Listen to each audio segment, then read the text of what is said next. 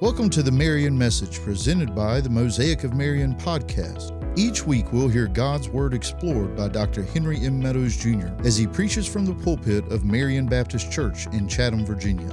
We pray that this message will be a blessing and further your walk with God. Let's join him now. Here's what I want to encourage you today He's not done. He's not. Period's not at the end of the sentence. I have no clue how long you might have to wait for it. We're going to look at one today that it took 25 years for the promise of God to be fulfilled. Think about it. I've said it before and I've said it so often. We live in a McDonald's drive through window world. We want it yesterday. I was I, experienced that just the other day. I had to go by and get my little grandson a Happy Meal. You know, that's sort of what grandpas do.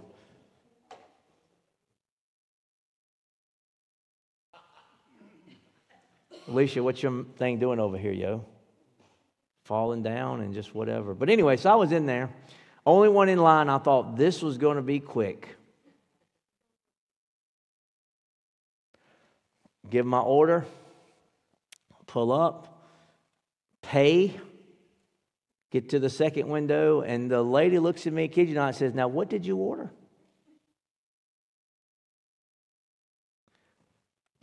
Kids Happy Meal, chicken nuggets, what every kid in America loves. 10 minutes later, I finally got to leave. But we want it now. Faith is hard, isn't it? Let's just be honest. Faith is hard. And it's really hard when biblically we're called to do what? To walk by faith and not by sight. And so, this thing that we grasp and that we hold on to,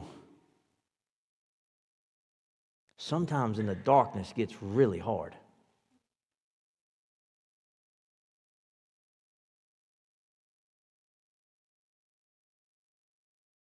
One writer said this God honors us by the greatness of his tests. Listen to what he said God honors us.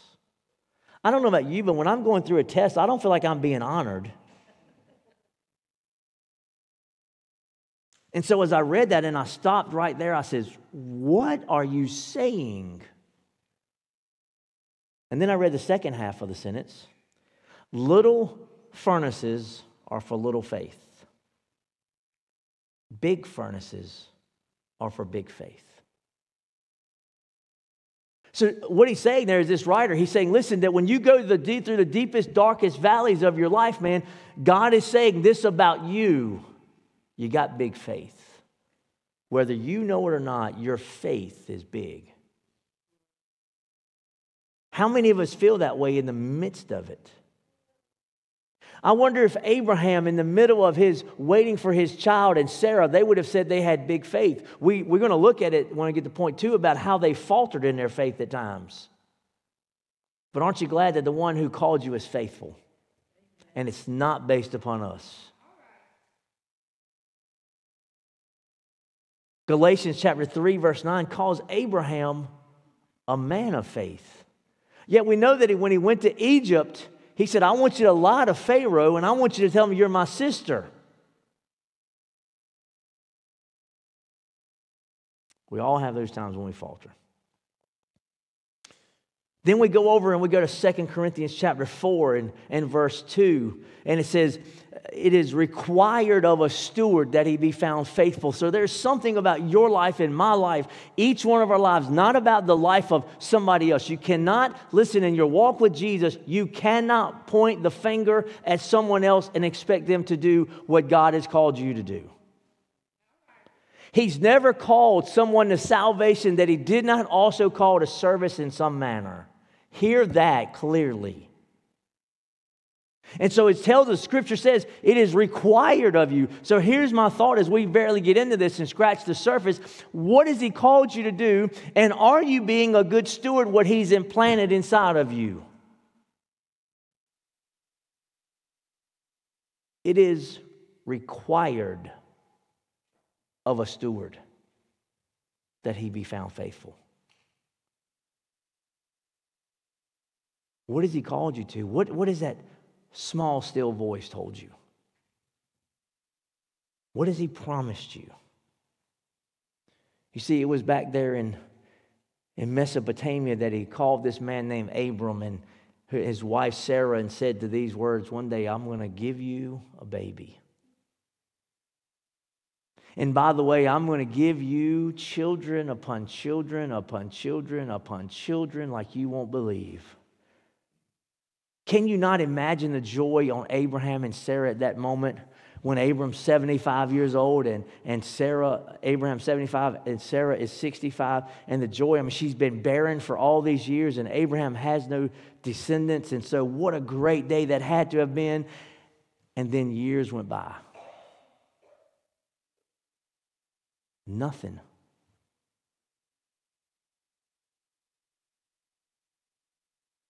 And so Sarah begins to take things into her own hands, and Abraham goes along with her at times, and then nothing. But then, if you get to the scripture in Genesis, Abraham, it's really, you get this picture, it's a really hot day in, in Canaan, and, and he's sitting there, and these guys walk up. One, I believe, being the pre incarnate Christ. And he makes this statement Next year, when I come back, your wife's going to have a baby boy. Can you picture, oh, Abraham, who's 99 at the time, going, yeah, right. Now you may say, well, he didn't say that. No, he laughed at first. And so did Sarah. But they stayed faithful. So, how did this happen? How did someone who was 100 years old and she be at 90 have a kid? Let's find out. Stand at the reading of God's word out of honor and respect. Hebrews chapter 11, verse 11. By faith, Sarah herself received power to conceive, even when she was past the age, since she considered him faithful. Can I just ask you this question? Do you consider God faithful? Now, that ought to just cut you to the core. Do you consider God faithful?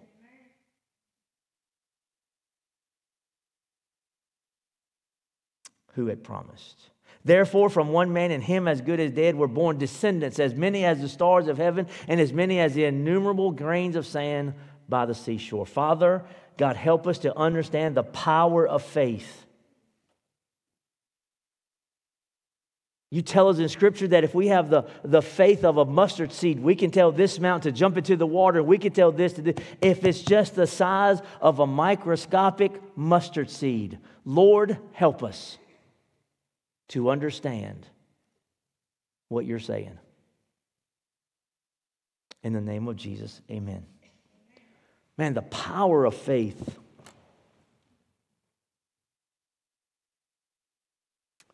Can God still do things?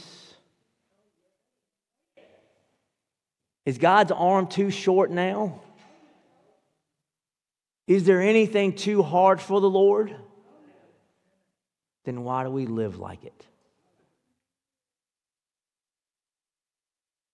Why do we live like somehow his power is reduced? Why do we live like he's not able to do something in our life that he could do in the lives of Abraham, Sarah, Isaac, and all those forefathers? Why do we not have the faith to believe that God can do anything that he's promised?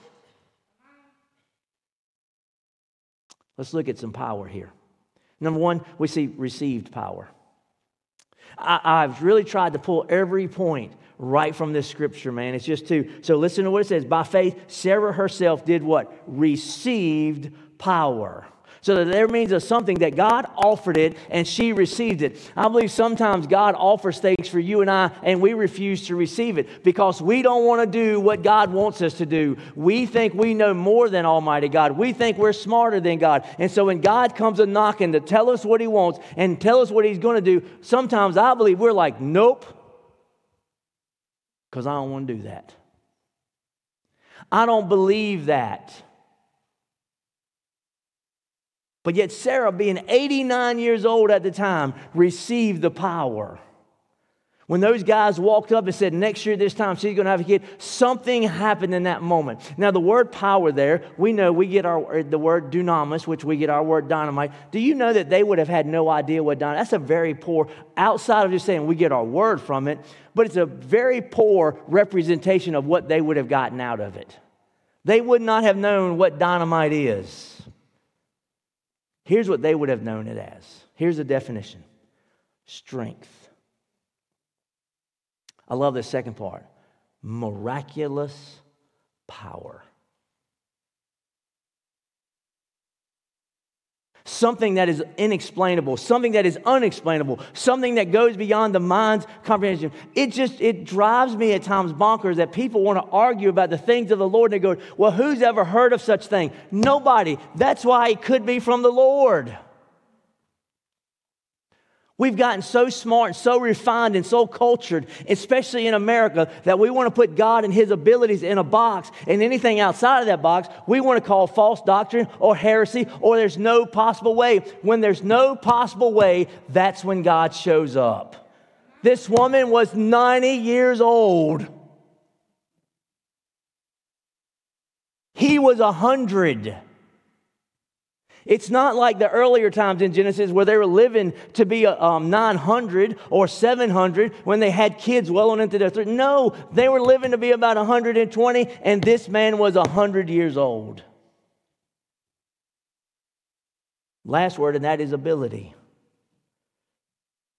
I've given you all the quotes about God. Is his arm too short? Does he not have the ability? Does he not have the strength? Does he, does he no longer have miraculous power to do the unthinkable, to do the unimaginable, to do the miraculous? They both needed this miraculous ability. They both needed the touch of the Master. So we see that power was defined and then power demonstrated. He gave them this promise when they were still in Mesopotamia at age of 75 and 60, he says, You're going to have a kid, and it's going to be, and it's going to be great. You're going to have descendants like the sand on the sea. And then year after year went on.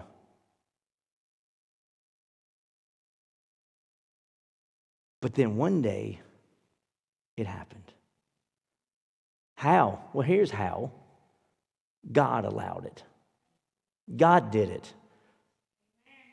Listen, I'm going to touch on this for about 45 seconds, okay? This was not the Immaculate Conception, okay? We all know how kids are made. When a daddy really loves mama, crazy things happen. You may say, we find it funny, but listen, the word there, the root of the word, the power to conceive, the word literally translated means to lay down conception. We read down here in verse 12 that he was as good as dead. I'm going to read in a little bit that she was as good as dead. Their, their, their, their uh, birthing parts of their body were no longer where they should be and how they should be. How did it work then? God. He gave them the power to conceive. So that this baby was special. It could not, they could not say, well, we finally got over our barrenness. Y'all, they couldn't go down to the store and she couldn't have surgery. They couldn't go down to the fertility bank and get some drugs to make her fertile. They could not do any of those things. It was all a work of God because she was flat barren and there was nothing they could do but pray. But you know, I, I think about, I, I don't know if this story works or not, I think it does. But sometimes it's so easy to say something, But then when you're proven to be right, it's what you said now has more meaning, right? Go to Mark chapter 2. You know the story.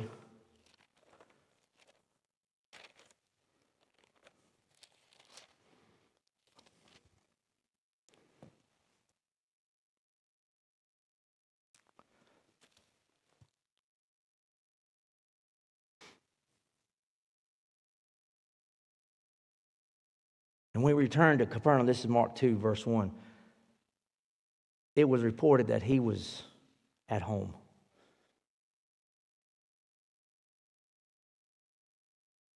There was excitement around Jesus. Can, can I ask a question about our church? Where's the excitement for Jesus anymore?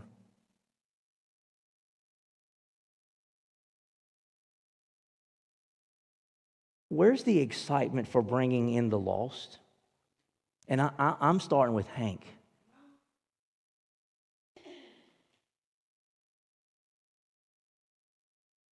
What, where, what happened to that excitement we had at one time?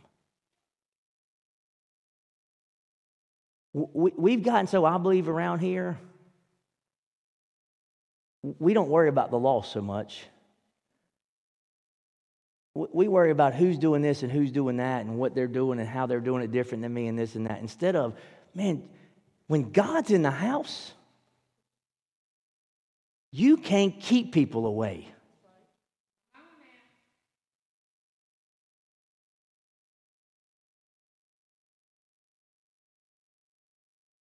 I mean, I've been struggling with that thought since this morning, early morning.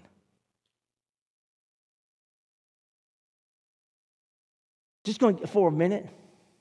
I just look around and I see people that I know are healthy. I know they're busy because I see their Facebook and their Instagram and all that, and yet here comes Sunday morning. Just don't ever see them anymore.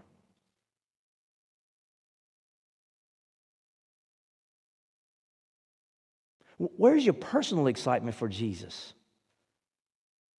No, no, no. You before somebody says something, you don't have to come to church. But by God, you ought to want to come to church. I'm just I'm serious. You ought to want to come to church. Nobody should, and I'm tired of begging and pleading. I feel like I've been doing that for a bunch of months now. Y'all should come, come on. By God, why aren't you here? I don't want to hear all this stuff. Well, it's the only day I get to sleep in. You got Saturday. Preacher, you act like you man. I am mad.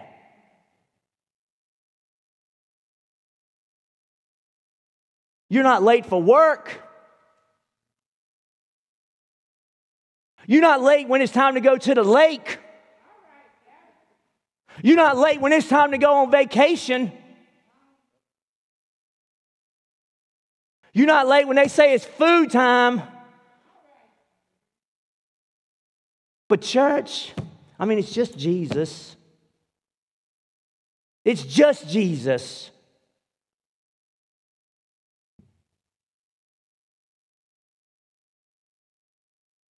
Yeah, it hurts my heart when people aren't here.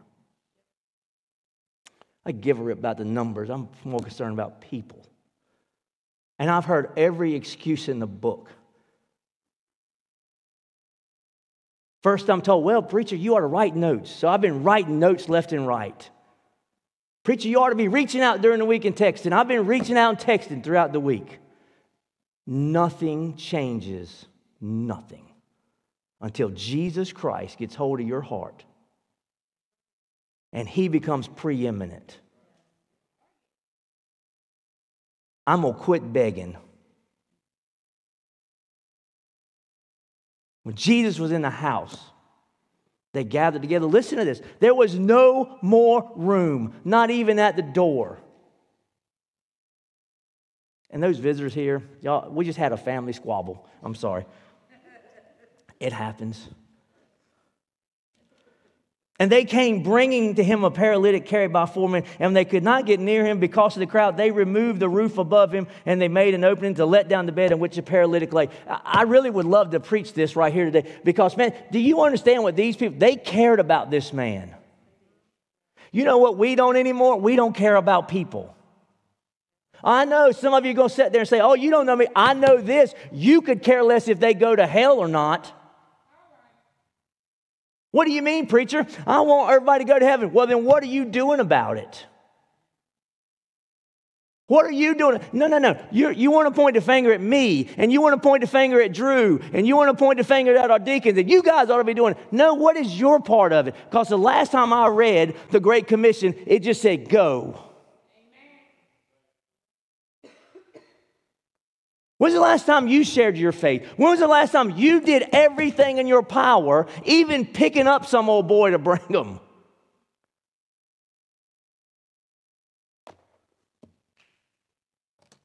And look what happened when Jesus saw their faith. Not the faith of the crippled man, that just got loud. the faith of the four that brought him. He said, Son, your sins are forgiven. Easy to say, isn't it? Made the Pharisees mad. Now, some of the scribes are sitting there questioning in their hearts, why does this man speak like that? He is blaspheming. Who can forgive sins but God alone? Immediately, Jesus, perceiving in his spirit that they thus question within themselves, said to them, Why do you question these things in your hearts? Which is easier to say to the paralytic, Your sins are forgiven, or to say, Rise up, take your bed, and walk? But so that you know that the Son of Man has authority on earth to forgive sins, he said, I say to you, Rise, pick up your bed, and go home. And he rose and immediately picked up his bed and went home. It was easy to say, You're going to have a kid someday. But then ultimately, he demonstrated it for everybody to see. This woman that was barren her whole life, toward the very end of it, when her body was as good as dead, God demonstrated the fact that he was God. That's a good way to put that. And she was given a child. But she had to receive that power too. God doesn't, God doesn't expect you to do anything He called you to without equipping you with the power to do it. See, some of you think you got to do it on your own. no, no, no, no, no, no. God says, I'm going to call you, and then I'm going to provide everything you need to do it. What a glorious and great and mighty God. But then here's why she could receive power because she reckoned him as faithful. I love that statement there. Go back to Hebrews now. Hebrews chapter 11. By faith herself, by faith Sarah herself received power to conceive, even when she was past the age, since she considered him faithful. Man, I'm going to make two major statements right here. If you're taking notes, you want to write these down. They're going to be up on the screen right there. Here's the truth when God makes you a promise, he is obliged at that moment to fulfill it.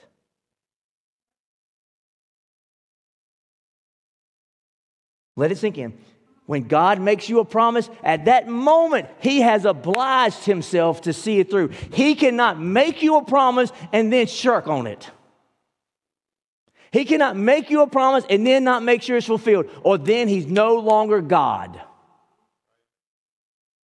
When God says it, He says, Listen, I'm not giving you a time frame, but I'm telling you this I am God, and I will bring it to fruition no matter how long it takes to get there. They waited 25 years. And here's the second major statement it's not about the promise, it's all about the promise promiser.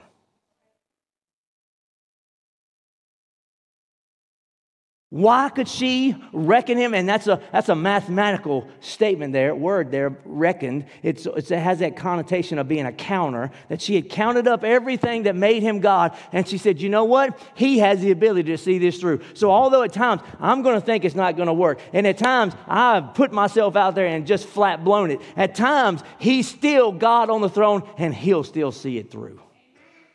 We get in problems when we forget that point. You see, they, they weren't about, they weren't always showing um, their faith. I told you when, when he first came and he said it to Sarah that day, the Bible says she laughed in her within herself. Abraham has laughed.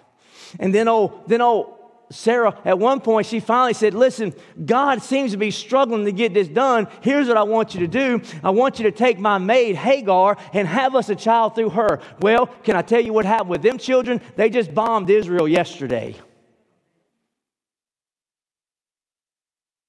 We all get jacked up when America goes to war, and we should. You better pay attention to that. That's where it all going to stem from.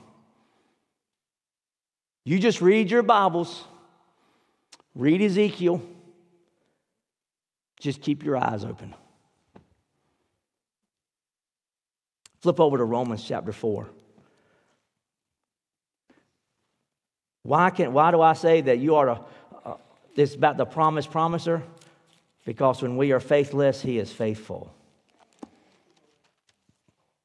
He, he never forgotten those 25 years. God never one time said, You know what? I made that a promise to that Abraham and Sarah. What was it? Oh, it was about some kid? They don't need no kid. Do you know that's outside of his character and he cannot live outside of his character? He cannot. Never. So the moment he said that, listen, the moment he told them there in Mesopotamia, you're going to have a kid, they should have started building a baby room. Listen to Romans. This is all about this same picture right here. If you start at verse 13, but I'm not going to do that. I just want to give you the context here in verse 18. He said, In hope he believed against hope that he should become the father of many nations, as he has been told, so shall your offspring be. He did not weaken in his faith when he considered his own body, which was as good as dead, since he was about 100 years old, or when he considered the barrenness of Sarah's womb. Hey, at some point, God's going to do this. We got to keep trying. That's what it says. No unbelief made him waver concerning the promise of God, but he grew strong in his faith as he gave glory to God. Now, you ought to underline and highlight this in your Bible because it's underlined and highlighted in mine. Listen to what it says fully convinced that God was able to do what he had promised. What, what is it in your life? You, not listen, I believe there's something in our church that He's called us to do as a church body. But I'm asking you individually, what's He called you to do individually that you need to consider Him faithful to what He's promised? What, where is it that you need to literally step out, like I talked about the other yes last week in the early morning about Peter? Where is it that you need to step out in faith, saying, "God, all I know is this: is that you are the one who promised it, and you're faithful." See, it's, we can have this faith. Bruce uses this illustration of a guy who used to go over um, Niagara Falls on a tightrope, and he was so good. I mean, he carried everything. They said one time he stopped midway with a stove. I don't know how this worked, but he cooked himself breakfast. That's weird. But anyway, so he did all this, and everybody's going, Oh, you're the greatest, you're the greatest, you're the greatest, you're the greatest. And so finally he said, All right, here's a wheelbarrow. Who's getting in?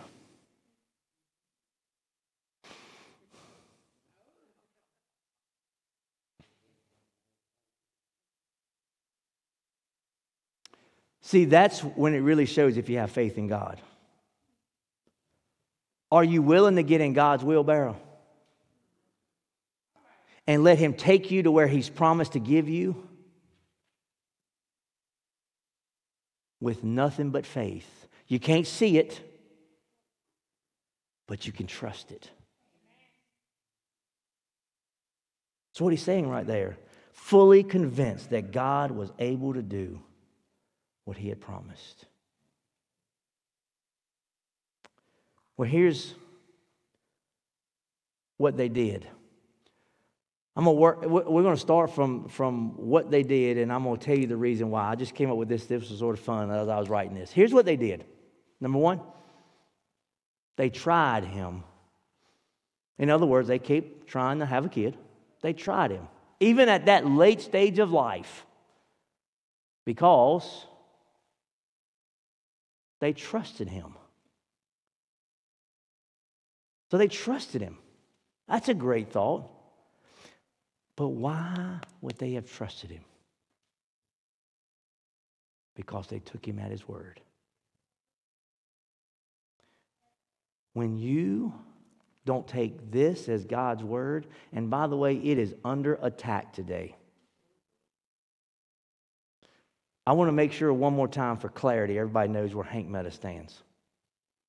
This is the inerrant, infallible, unchanging Word of God.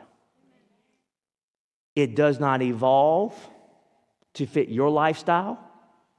It does not evolve to fit, to fit your wants.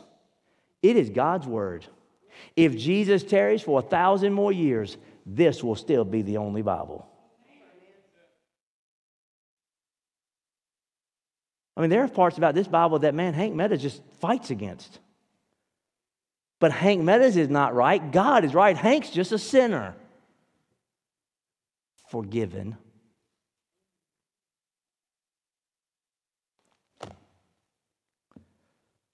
They trusted his word. I was talking with a guy this week, and um, it was just a God moment. Really, it was God put together. And he said to me this He said, Well, Pastor Hank, he said, What I really want, man, in my life is, man, to walk closer and in more power with God. I just thought it was funny he used that word. He didn't know anything about this sermon. That's what he said. And I said, then let me tell you the secret. I've got the secret sauce, brother. He said, all right. I said, it's God's word.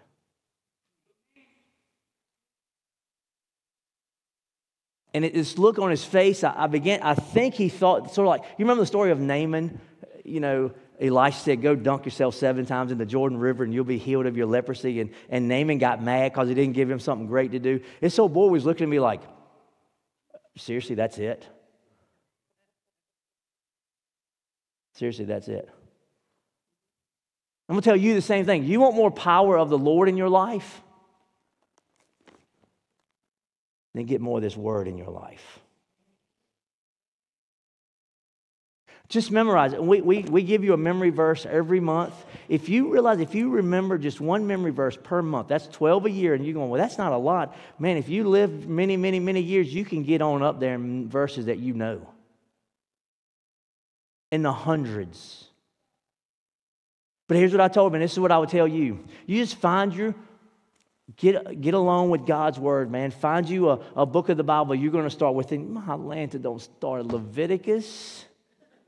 I love the book, man. I love the book, but don't. And I even done, I said, go to the New Testament. Start there, man. Start in Matthew, Mark, Luke, or John, or First John. Don't start in Romans either. That's deep stuff, y'all. Start where you can get that firm foundation. I said, and when you begin, you read, I don't care. I said, I don't care if you read a verse, two verses, a chapter, I don't care, but have something beside you to write down so that when you read it and listen, God speaks. See, He speaks through His Word, and when you're in His presence and if you're silent, you'll hear Him speak to your heart. You just jot down what He says. I said, and nobody else needs to ever see this book, just you and God. You can write down your hurts to that point. You can write down what you think God is saying. You can write down whatever, but you write it down and watch yourself grow. And here's what he said to me I'm going to do it. Now, I got no clue whether he is or not. Because, see, I'm not involved in that. I'm going to encourage him. But I'm never going to say, hey, man, you doing that? I'm going to say, hey, man, I hope you are. Here's what I hope for you guys you'll do it too. Begin to read. Because when you take him at his word, you'll trust all of his promises. Let me give you the last thing. These are going to be quick. The results are amazing. See, when you go by faith, you'll receive power and you'll reckon him faithful, and then you'll see that the results are amazing. From that dude and that dudette, both as good as dead, has come the entire Jewish nation. You ever stop to think about that? See, uh, the Bible will say that they're all, all Abraham's children. This dude has children upon children. Every Jew born is a result of Abraham and Sarah's faith. Think about that. Because when they were as good as dead, God was faithful. Here's some truths to guide your life. I'm going to go through them real quick. Turn your Bibles to Mark chapter 9. Now, he, the rich story, the rich young ruler, and, and he's gone off, and, and God, because I'm, I'm building something here. You remember the rich young ruler came and, and he said, God, oh, how can I inherit eternal life? Great question. He came to, he, listen, he came to the right man with the right question at the right time, but he went away sad because he had a lot of money. And look at, at verse 23. The Bible says this Mark chapter 9, verse 23, the Bible says this. And Jesus said, If you can, he's talking about the others, all things are possible for him who believe. Now, this sort of has a, a financial connotation to it, but all things are possible. Go over to Matthew now, chapter 19. Just one book to the left. Matthew 19. Wait a minute, that wasn't about the rich young ruler. This is a rich young ruler. Sorry. That was about health. Sorry. That's what you, what I, God just sort of humbled me right there in front of everybody. That wasn't about the rich young girl. This is. He, this is when he said this. But when Jesus looked at him, said, "With man, this is with, is impossible. With God, all things are possible." Now I want to take you to the very last one. This is going to ring so true. Ephesians chapter 3.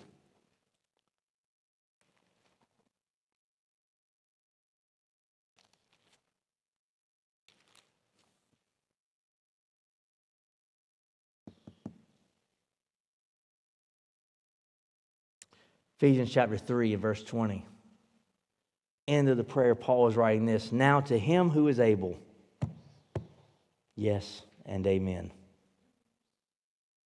to do far more abundantly than we can ask or think. You ever listen to what he just said? He said he's able to do far more than you could ever ask or think. Do you understand how much power we're not getting in our life and the things we're not doing? When it, God says, man, you can, the things I want to do through the life of the believer, through the life of the local church, which is the body of believers, it's not this building, the temple of God is inside of you. He says, there are things I want to do, but will you receive the power and reckon me as faithful?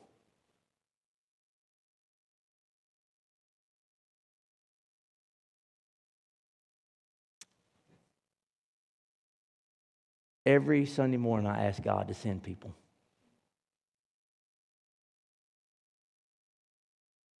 People ask me all the time, when are you going to be satisfied, Hank, when I draw my last breath?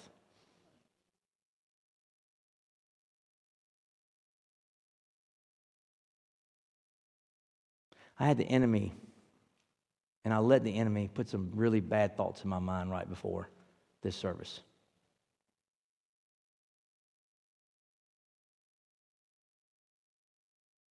About whether I should be your pastor or not.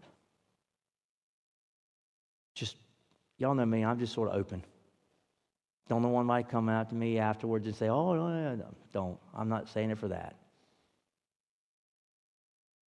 I believe God's got great things in mind for this church, for this body of believers.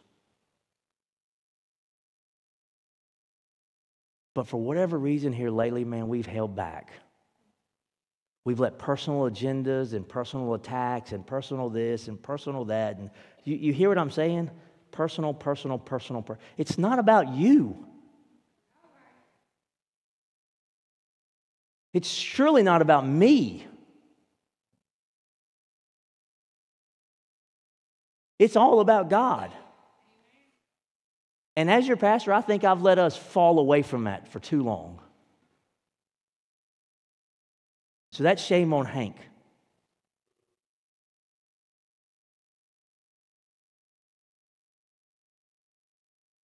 We have to focus solely on Jesus. Now, to some of y'all, you're not going to like this part. That means bringing people with you. That means bringing people, being willing to share, filling this place. Somebody, oh, yeah, here we go. Oh, it's always about numbers. Atlanta, how else can you grow the kingdom of God if you don't have more numbers? Words of Jerry Falwell every number represents a soul. I'm going to make you this promise as your pastor today. I'm bringing somebody with me next week. I'm going to find somebody Monday, Tuesday, Wednesday, Thursday, Friday, and Saturday to share my faith with. And I'm going to bring somebody with me next week. I want to ask you this Are you willing to do the same? I'm telling you, God wants to do something miraculous here. Matter of fact, I want to say this God wants to do something miraculous at Concord. At, so, so nobody thinks that it's just about here. He wants to do it at Samuel Harris, at Chatham Baptist, at um, what other, uh, the Chatham Presbyterian, Chatham Episcopal. He wants to do something miraculous at every church. But we're here. And I want to lead you in that focus of we focus it all. We have the reckoning that He is able to do. You see, He promised to build His church. Oh, you thought I was just making this up. He promised to build His church. I'm asking God to be faithful to that promise. I'm not naming it and claiming it, but I'm writing my name beside of it. John MacArthur said this Faith sees the invisible, hears the inaudible, touches the intangible, and accomplishes the impossible. That's where we need to be. Faith sees the invisible, hears the inaudible touches the intangible, accomplishes the impossible. Church, there's power, wonder working power in the precious blood of the Lamb. He wants that power to flow through you. Question is Will you be just like Sarah and reckon him as faithful? Thanks for listening to the Marion message presented by the Mosaic of Marion podcast. If you would like to know more, you can reach us on our Facebook page or on our website, www.marionbcva.com.